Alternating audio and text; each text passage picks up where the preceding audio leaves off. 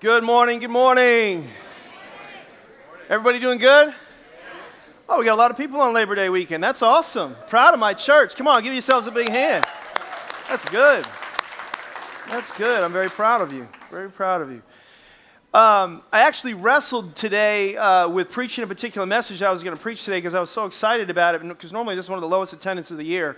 And, uh, but I wanted to give you my best. And look, God honored that. Isn't that awesome? So uh, I just, I was like, oh, I want to make sure everybody's there for this. But uh, everybody is. Praise the Lord. Anyway, I want to make a couple of quick announcements uh, real fast. Uh, for those of you uh, who are new to our church, we don't just uh, do things for us. We try to help other people raise the water level of the Holy Spirit in a community and in an area. And on September 20th, a friend of ours, Pastor Zenzo and Michelle Matoga, are launching a church. We believe in, uh, how many like babies? Anybody like babies? I love babies. I love going to maternity ward. But there's nothing like birthing a church, a baby church, into the kingdom of God. And so on September 20th in Medford, Massachusetts, Impact Church will be born. They've, uh, what do you call that? A planned de- delivery that the, uh, there's a word for that. What? C section? Yeah, okay. But anyway, that's kind of gross. It doesn't work. Never mind. But uh, th- there's a baby coming on 920, okay? And so um, uh, if you guys are interested, if you don't have a serve op- if you don't have a serve a responsibility on 920 and you're on our dream team, or you're even interested and you're not on a dream team, go to Guest Central downstairs in uh, the Common and talk to somebody about that. Say, hey, I'd like to, I'd like to serve uh, this church on that particular day. We love Michelle and Zenzo, and we're behind them. We've sowed seed into them. Additionally, uh, next Tuesday, everybody say next Tuesday. All of you are on a dream team. There's over 300 of you that are on the dream team for Connect Community Church. We are calling all of you in on the, uh, on the Tuesday night at 7 p.m. right here in the main auditorium. We ha- I, have, I have a special announcement that I need to make that I really need all the dream team here for and some important stuff to talk about. So if you're on the dream team, make sure you're here 7 p.m. in the main auditorium. Can I have an amen? All right, you can get your worship guides out. Uh, you can follow along on YouVersion as well if you, if you prefer that, your digital Bibles, your iPads, or whatever.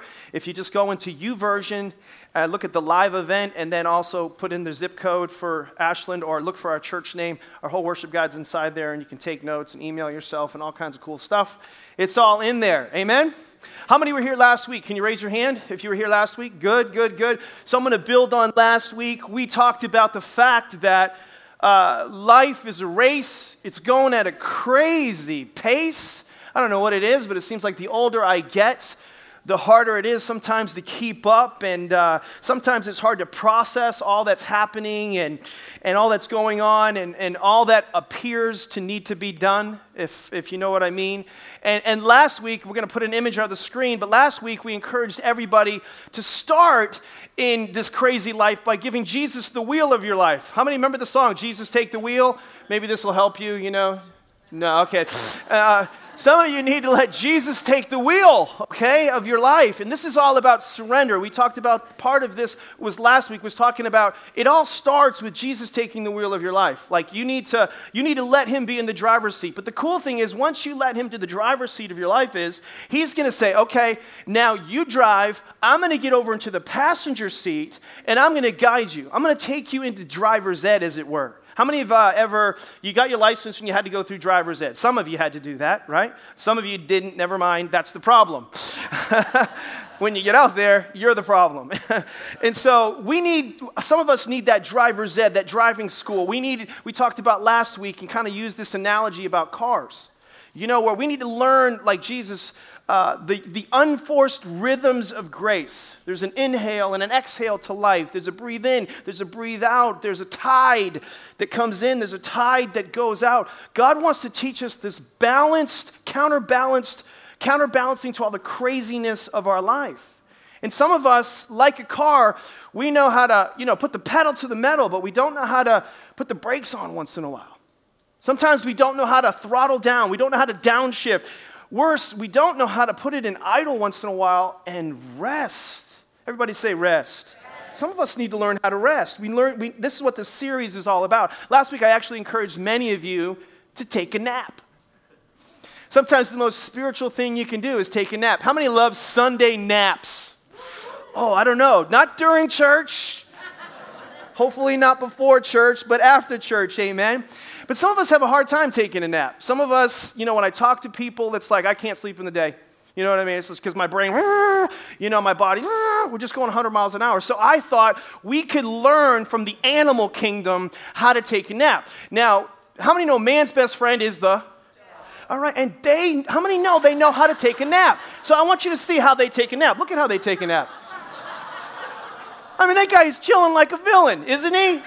This, this is what my dog's like. My dog sprawls and spreads out all over the place. It doesn't matter. Stretches out. The limber, they're, just, they're so limber. You know what I mean? But now, here's what's interesting for all the cat owners cats are not the same. They're a little different. They're like a little higher end. Like when, for them to relax, they need a little more. I want you to see this cat and see what, what, what maybe this cat needs.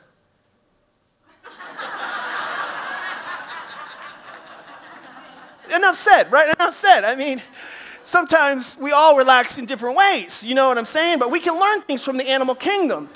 Now, some of you, when you take a nap, you have a hard time you know, and, and finally you get there, you know, you get into that zone, you get into that REM state, and, and you're, you're just, you're just, I dream of Jeannie, you're someplace else. And, and, and you know, when you get woken up from a nap suddenly, has anybody ever been woken up from a nap suddenly? And it's like the worst experience ever. It's like you were in another world, you don't know where you are in human history. You wake up totally shocked, and you look like this guy. You know what I mean? You just, it's like tales from the crypt, you know? And you ever see these people? They're crazy. But then there's another group of people that no matter what, they can't nap. And I found something that will help you. Like, no matter what kind of a bed you put your head, no matter what position you put your head, you sometimes have a trouble just resting and relaxing. No matter how you put that pillow and tuck it, and I'm that kind of a person, you need one of these 360 pillows. I want you to see this. Everybody needs one of these. That's a crazy pillow. That's all I'm saying.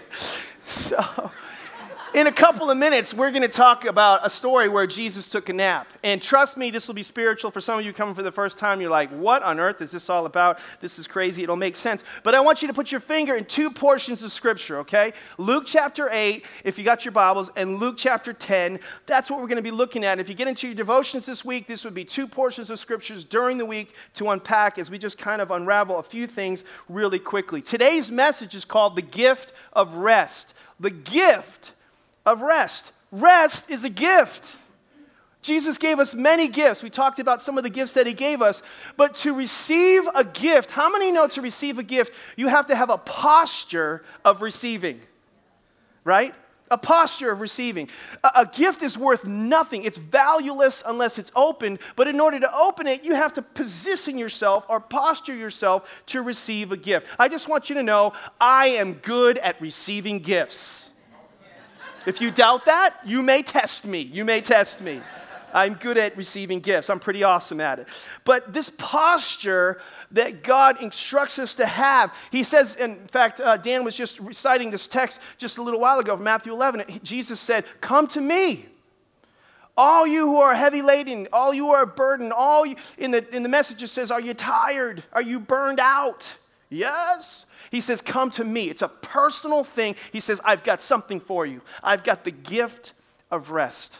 The gift of rest. Rest isn't found with a 360 pillow. Rest isn't found like a cat with cucumbers on your eyes. Rest is found in Jesus. Can I have an amen?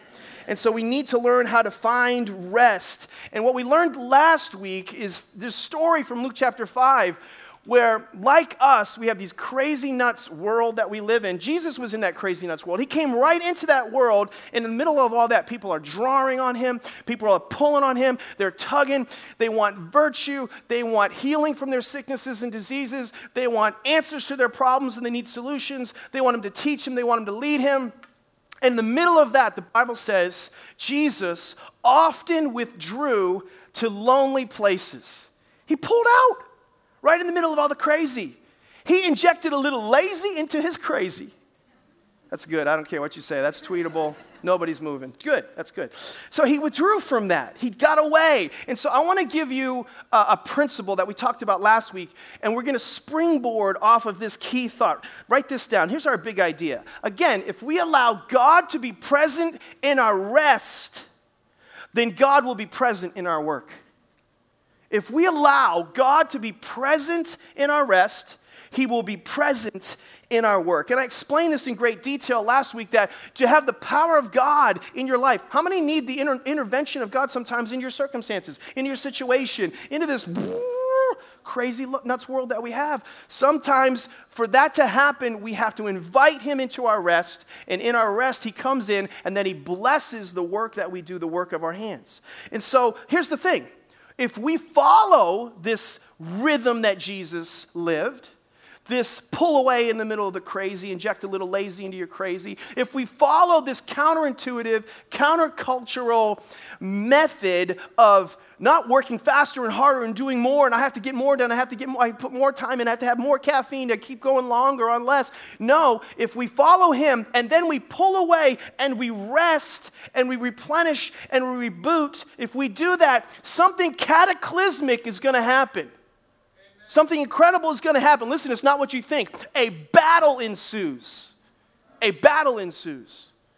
There's a battle. As soon as you do it the Jesus way, the Jesus rhythm, something happens. And if that's true, there's three things you have to know. Number one, write this down. Your rest will be opposed. Your rest will be opposed. If rest is a gift from God, and if we truly receive something from it that is divinely beneficial to our lives at every level spirit, mind, and body then you will face resistance. You will face resistance. Listen, the greatest enemy uh, of the, the, the, the, enemy's greatest enemy, excuse me, is that you'll be, uh, that God will be present in your life. That's the greatest fear that the enemy has is that God will be present in your life and help you. He knows that if he can pull you away from communion and daily fellowship with the Holy Spirit, he knows that if he can pull you away from community with the saints and small groups and in church, he knows you're an easy target but he knows also that if you will pull away and replenish and refresh and rest, that you'll come back into a situation and you'll be able to overcome the schemes and the plots and the ploys of the enemy. You are a danger to him. Let me show you something about this point of opposition that most people who have read this story have never seen, including myself. Luke chapter 8, verse 22 through 26. Are you getting something out of this so far? It says this it says, One day Jesus is talking to his peeps. That's my way of saying disciples. It says, Let us cross to the other side of the lake. And so they got into a boat and they started out. And as they sailed across, Jesus settled down to take a nap. There it is. How many believe naps are good? Okay? It's a good thing, especially when you're near water. I don't know what it is. If you ever had a nap near water, salt water in particular, I don't know what it is. It's just like it's different. The air's different. So just imagine Jesus. He's taking a nap. You know, uh, maybe the water's just kind of going up on the shoreline, or you can hear it hitting against the little a boat. You know, whoo! That's just good. You know what I mean? That's good sound. You know what I mean? It's a beautiful. This is a beautiful picture in the Bible of Jesus following his own advice to you and to me. But look what happens right after he dozes off. It says, "But soon." Everybody say soon, or you could say right after that, a fierce storm came down on the lake. The boat was filled with water and they were in real danger. And the disciples went and they woke Jesus up. They're like, Master, Master, we're going to drown. Now, now, now think about this. They should have felt secure. Jesus, it doesn't say that Jesus came into the world to drown to save it. No, he came into the world to die for the sins of the world to save it. He didn't come to drown to save it. So they should have felt secure, but they didn't. It says when Jesus woke up, and I don't know about you, but I hate to be woken up from a nap all right? I am not very happy usually after that. And, and, and you know those naps where you just like, you're out, man. You're out cold. You know the ones where you're, it's a little wet on the pillow? You know what I mean? You got stuff, you know, right there, you know? It's like, you know, golf is playing on TV, like that kind of nap, like you're out. Something about golf just makes you just go out, doesn't it? You know what I'm saying? I don't know what it is. It's like, I am gone, baby, gone. You know, and then you wake up. There's this movie, I can't remember what it was, but I, I just remember the actress, Queen Latifah, and, uh, and, and Steve Martin wakes her up and she comes up out of a nap. She goes, Psh! she just smacks somebody, right? And she goes, Queen Latifah on somebody. You're not, you're not happy when you wake up from a nap. And so Jesus, I don't think he's very happy. He wakes up a little aggravated and he rebukes the wind and the raging waves, and suddenly the storm stopped and they were calm. Now, almost every time you are resting, Almost every time that you're on a, let's just say, a purposeful, intentional mission from God, you're zoned in on what He wants you to do in your life. You're, you're embracing the rhythms of rest, the in, inhale and the exhale. You're involved in His mission. Every time that happens, you will face opposition. You will face resistance every time. But God wants you to learn how to work hard and rest well. Repeat. Work hard and rest well. Repeat. That's what He wants us to do over and over again. Then Jesus goes on in verse 25. Look what He says. He says, Where is your faith? What? And the disciples were like terrified. They're amazed. Who is this man? They asked each other. When he gives a command, even the winds obey him. They're like, This is crazy. Now, I don't know about you, but I've read the story hundreds, perhaps a thousand times, and I've never seen something inside this. I always thought that one of the biggest reasons that the enemy struck the boat that day was something else, but the enemy struck the boat that day to mess with Jesus' rest. He was trying to mess with Jesus' rest. And we just kind of blow that off quickly. We think he was we think it was something else, but he was trying to get his body back online. He was trying to get refreshed and rebooted and refueled to be able to accomplish his mission. And what some people don't realize is yeah, he's God, but he's God in the flesh. John 1 1 tells us that. He's God incarnate. He was God, but he was man.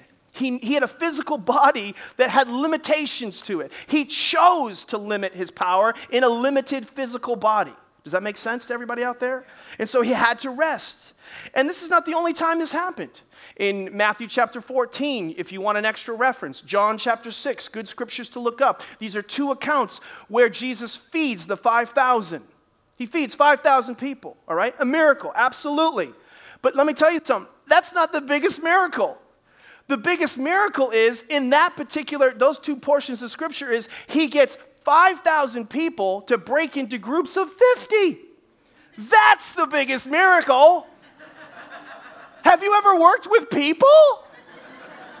Just to try, as a pastor, just to try to get people to raise their hand. You know, it, could you just slide in? We need a little bit more room. Oh man, I'm not gonna move.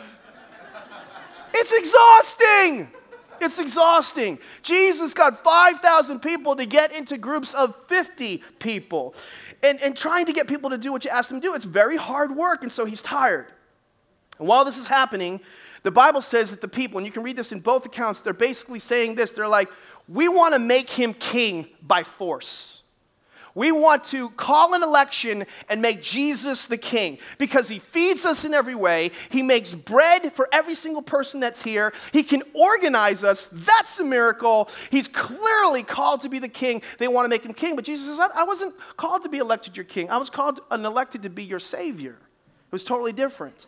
But while this is all going on, guess what happens? Jesus tells his disciples, Hey, I'm out of here. I'm going to the mountainside. You guys go out in the lake and you guys pull away for a little while. I'm going over there to the mountainside. He goes over to the mountainside, and while he be- just while he begins to rest, a squall, a storm comes. How many know squalls stink?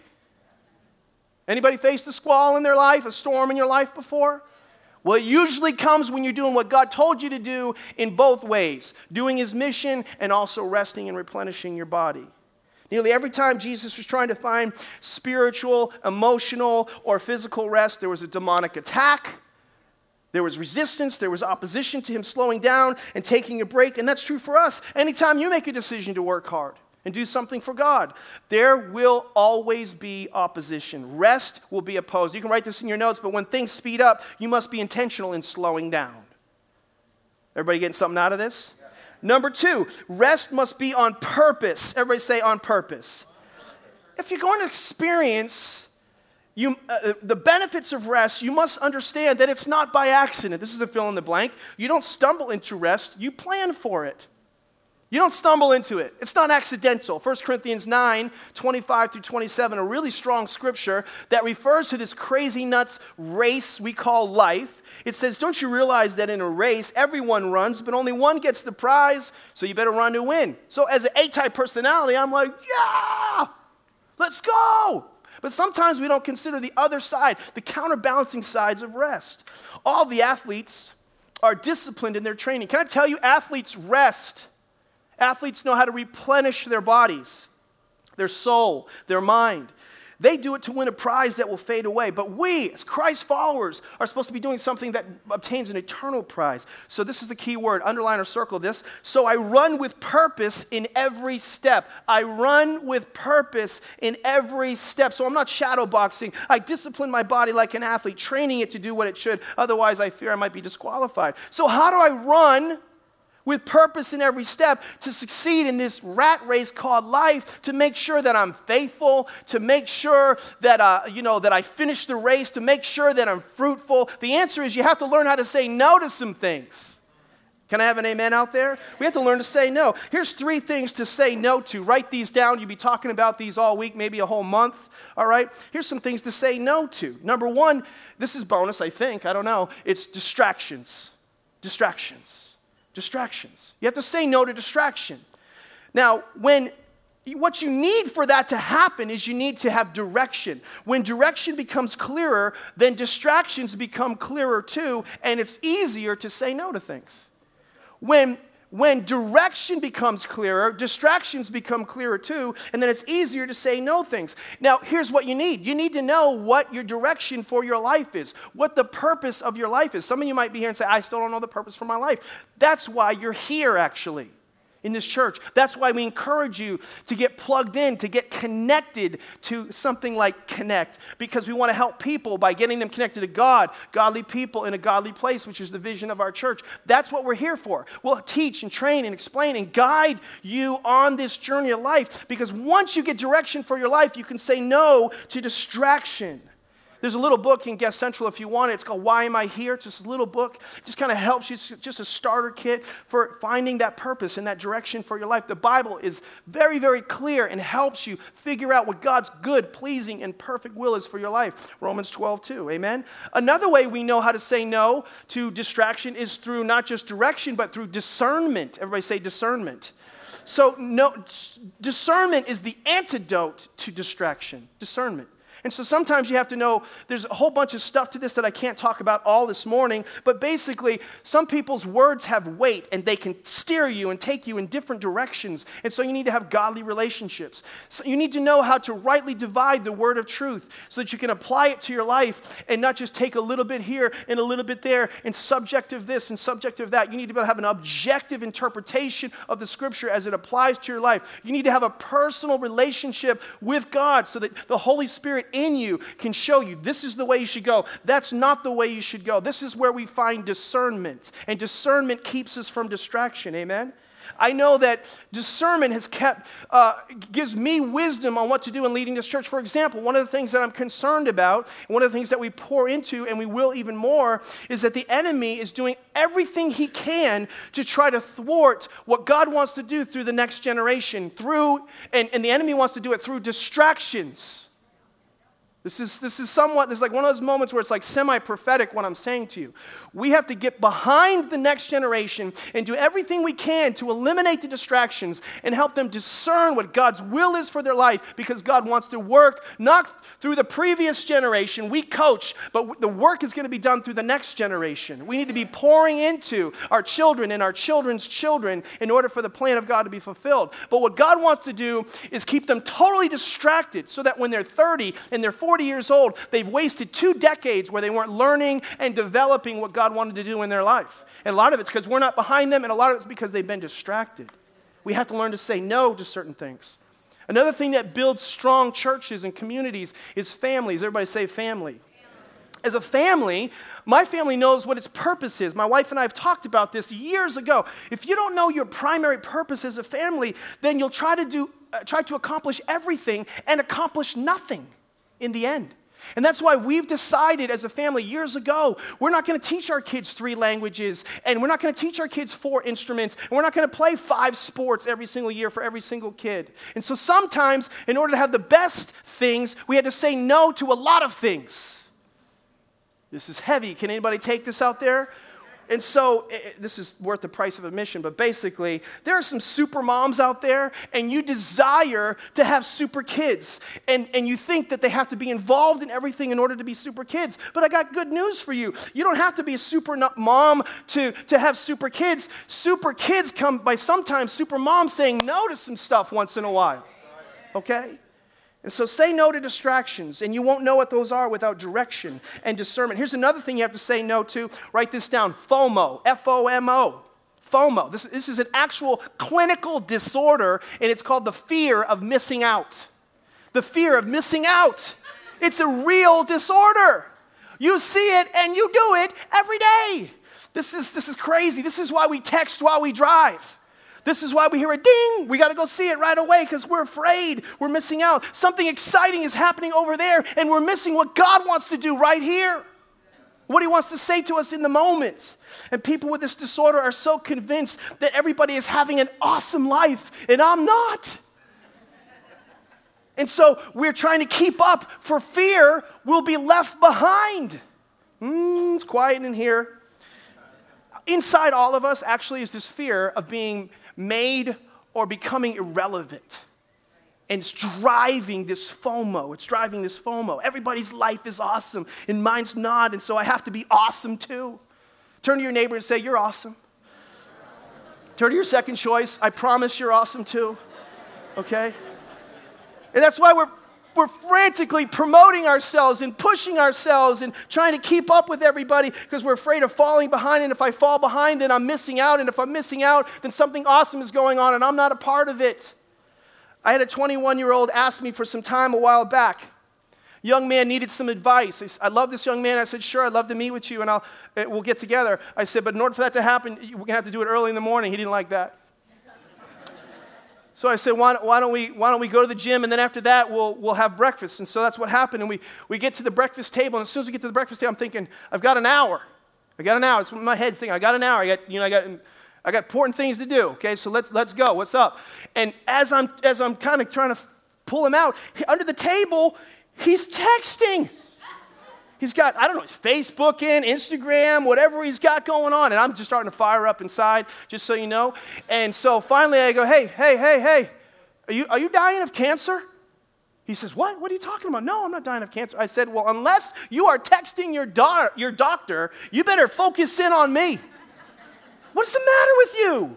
I'm right here. We've wasted 30 minutes. I've got 60. It's time to get going. He goes, I don't know, no, no, I'm so sorry. I, ah, I can't help it. I said, dude, lean in, lean in, put the thing up, you know? But FOMO was kind of just taking him over. Does anybody know what I'm talking about out there? We often miss what's right in front of us the forest for the trees, or the trees for the forest, or whatever it is. I have four kids. We can go on a drive, and, and sometimes we can be out in, in, in a beautiful area, and we're looking through the windshield of the car and looking at the beautiful scenery through the big window. And they're all looking at the little scenery on the little window. Right? We can all do that, and I can do that too. Here's another thing we have to say no to.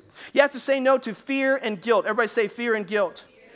This is why many of us are running and racing and stressed out because we've said yes to too many things. We're allowing approval or rejection of another person to control our decisions. This was my issue. This is an issue I have to keep under my heel, honestly, to be completely honest with you. I've, I've couched it in a Jesus complex. I want to be Jesus to people because I don't want them to think Jesus does, isn't always there for them, that he'll never leave them nor forsake them, so neither will I. In the process, I fail them because I can't keep up with what I promised. I can't deliver. And you can overpromise and underdeliver in the process. You can't say yes to everything. You have to turn down some things sometimes. And Jesus did that too, but he did the most important things. Jesus didn't minister to everybody, he didn't heal everybody, he didn't talk to everybody, he didn't go to every engagement or every opportunity. He went to the most important things. And if you think about it, how many times are you going to something and you're saying, Why am I doing this? Why am I doing this? And there's this check in your spirit, there's this check in your head, and everything's telling you why. And then you go to it and you come back and you say, Why did I do that? Why did I do that? You know why you did it? You're afraid. You're afraid. You're afraid because of guilt and because of rejection. And the Bible says in Proverbs 29 25 that the fear of man worketh a snare, but whoso trusteth in the Lord will be kept safe. When you get free from the fear of man, let me tell you something whom the Son sets free is free indeed. It is so good to be free, to be able to say no once in a while. Listen, I stay home on Saturday nights. You know, I get lots of engagements, lots of opportunities to do this or do that, go to the chicken night fundraisers or whatever. But I say no. You know why? Because of my purpose. Direction keeps me from distraction. My purpose is to give you fresh bread on Sunday morning. My purpose protects me from distractions, and your purpose will protect you from distractions and give you discernment as well. Amen? You have to say no to some things sometimes. We can't say yes to every single thing. And a lot of times I have to have this little self talk thing that I do with myself. And I just say, Deryck, sometimes you have to say no to people so you can say yes to God. Deryck, sometimes you have to say no to people so you can say yes to God. Is that good? Here's my last point. By the way, this isn't a legalistic thing. This is a freeing thing. This just gives you focus and it gives you flexibility in your schedule, not legalism in your schedule. All right? Here's the last point. So, rest will be opposed. Rest is on purpose. And number three, rest will be rewarding. Rewarding. Rest is rewarding. I had a young man say to me, Pastor, how can we rest? Aren't, don't you think, aren't we in the last days? We need to make the most of every opportunity. And he's coming to me with his Greek and he's coming to me with his scriptures. And I was like, bro, here's the Heisman. Hold up. I, understand eschatological events. He's like, what? I said, oh, brother. the study of the end times, Uh, uh, you know, I said, listen, I understand that. Every generation since Jesus left has thought they were in the last days. But that does not stop what God said from the beginning that is for all generations that we have to learn to rest, that there is a rhythm. You can't fulfill the mission of God on your life if you don't learn to rest. And so I gave him a principle. I said, Come here, come, we're going to talk. And let me share a story with you in a second. You can write this principle down, and that is this Our margins, time, money, resources, our margins create space for our mission. Our margins create space for our mission. How many of you, and, and just think about this, how many of you want to do something great for God? something bold, something audacious. You believe God's called you to do something. Anybody out there feel like that besides me? Okay? You want to do something great for God. Now, listen, the number one reason sincere Christ followers who believe they have a mission from God do not fulfill that mission is because the number one reason is because they're too busy. They're too busy. They're too busy. The number one excuse I hear and I give is too busy. I have a friend, Anthony Miles, he says we need to stop making excuses and start making improvements. But that's the excuse that we give over and over again. Now, Luke chapter 10, verse 33 and following talks about a story of the Good Samaritan. Now, I will not exegete this scripture thoroughly this morning. I will do a quick one on that, but let me just say this. This is a famous story of the Good Samaritan. A guy in this story was, was robbed he was beaten and he was hurled, you know, thrown in a ditch. And, and basically, uh, a pastor comes up and, and walks by this guy, sees this guy and walks by. And then another person, kind of, we'll just say a dream team worker, comes by, sees this guy, and also walks by. But then just this regular Joe, in fact, nobody would have even noticed him. Some people might even think he's not even a member of a church. Shows up, this good Samaritan walks by, sees him, takes pity on him, and does something about it. He does something about it. Now look at Luke 10 33. It says this Then a despised Samaritan came along, and when he saw the man, everybody say, saw the man, he felt deep pity. And kneeling beside him, the Samaritan soothed his wounds with medicine and he bandaged them. And then he put the man on his own donkey and took him to an inn where he took care of him. And the next day he handed the innkeeper two pieces of silver, by the way, representing a lot of money. And he told him to take care of the man. If his bill runs higher than that, he said, I'll pay the difference the next time I'm here. Now, that man was a true neighbor to his brother. Can I have an amen out there? And there are three important things you can take away from this particular story that, that, that we need to see the need.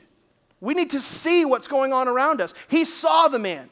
We need to take pity. We need to have a compassion for somebody else. Now, a lot of us in this room, we get to that place. Like we see needs. Some of us are even stirred in our hearts. We have compassion, we take pity on them, but there are very few who take that next step and do something about it with their time and with their resources. And that's what this man did. And I was going through this story with this young man, and the Lord stopped me in my tracks and he was saying, Deryck, I have a mission for you. I have a mission for Connect Community Church, and they need this because they have a gigantic call or mandate on them. But we can't say yes to our mission until we get control of our margins. We all want to do good. We all want to take pity on people. We all uh, need to embrace God's gift of rest so we can fulfill our mission. But how many times are you sitting in traffic, in traffic, and finally at the end of this traffic jam, you, you discover there was just an accident on the side of the road, and everybody watched and everybody felt pity, but very few did or could do anything about it. That's the story of the Christian church today, the Christian world today. Many are like that. Recently, I was thinking about an experience that I had, and I was asking God to check me. How much margin do I have in my life where I could even touch my neighbor? And I just grieved I just grieved. I thought, look at my margins. There's not enough room to even stop and say hi to that guy. And I remember back, he said, Remember when you did this and you had time? Remember when you were, the rhythm was right, Deryck? And I remember coming off Route 9, I took a left on Temple Street, and, and, and I was taking this right. And I remember looking up into this street across from shop, Stop and Shop, and I saw this, this little old lady pushing up her groceries. And I remember the first thought I had was how cute. The second thought I had was, oh gosh. This woman, if she gets to the top of that hill, if she makes it, is going to get crushed by her own groceries. This thing's just going to tr- trample her. And so, needless to say, I saw it, I had pity, but I got to the next stoplight. When I got to the stoplight, something stopped and something started inside of me at the same point. And I turned around and I said, I got to do something about it. And I turned back around and I went up the hill and I went past her so I didn't freak her out when I walked up to her. And I parked my car and I went over to her and I said, Excuse me, excuse me, ma'am. Can I help? I'm so, I'm kind of nervous you're going to you're gonna get hurt. Can I help you push your, your, your, your groceries, your carriage up the hill? Oh, she grabbed my hand. Oh, that's so nice. You're such a good little, such a nice boy, such a nice boy. Such a, she grabbed my, then she grabbed my arms. Ooh, such big, strong arms. Ooh. I was like, whoo, yeah, thank you very much. you know?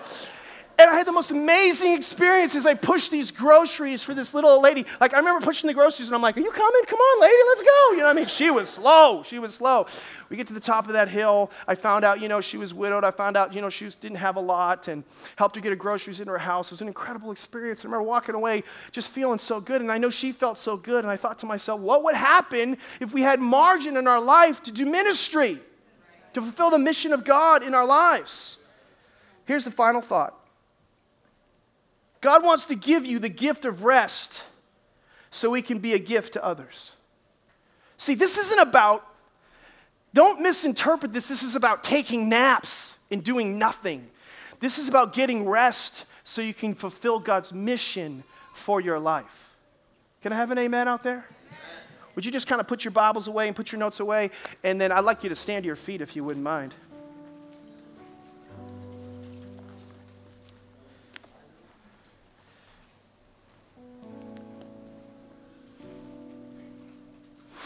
the prayer team can come down as well.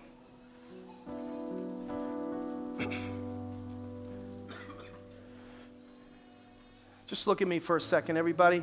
Listen, we got to figure this thing out. This is more meaningful than the time that we could allot for it to fulfill your mission for your life that God wants to do through you. That's where true fulfillment comes from. It's not doing what you want to do, it's what, doing what God wants to do. When you make his agenda your agenda, he'll take care of your needs and your situation. Matthew 6:33. But in order to do that, we've got to learn the rhythms of rest. We need to receive this gift of rest. And I'd like you to close your eyes and I want to pray for those of you who need real rest in your life. If you know that you're in a place right now, maybe you're restless, maybe you're running, like just one thing to the next. You have a hard time paying attention for just 30 minutes in a message. You're, there's just such a race. You might need prayer today. I want to encourage you to come down front and receive prayer, but I'm going to pray for you right now. Father, in Jesus' name, I pray that the Holy Spirit would do what my words cannot do, and that you would just settle everybody in this room in Jesus' name. And when they come to church, they find rest for their souls because they came to Jesus. They came to Jesus. They receive right now the gift of rest. You just, you just make yourself a recipient. Posture yourself right now in your spirit, right now where you are by faith, and receive rest. Rest.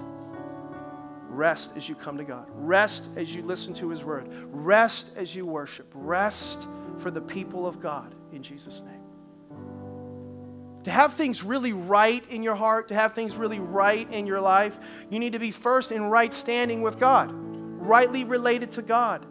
He wants to take the race and put you on a, on a different path. Maybe your path is and your race is going in the wrong direction and God wants to put it in the right direction. If you're here today and you're not sure that your life is going in the right direction, you're not sure that you're pointed to uh, relationships that are going to be eternal and last and outlast you. When you leave this life and you go to the next, you don't have that certainty that you're going to end up at the right place. If you don't know where you're going, any road will get you there. But you want to know where you're going when you draw your last breath today, and you're not certain that you know Jesus Christ, you're not certain that you could come to Him and He'd know your name.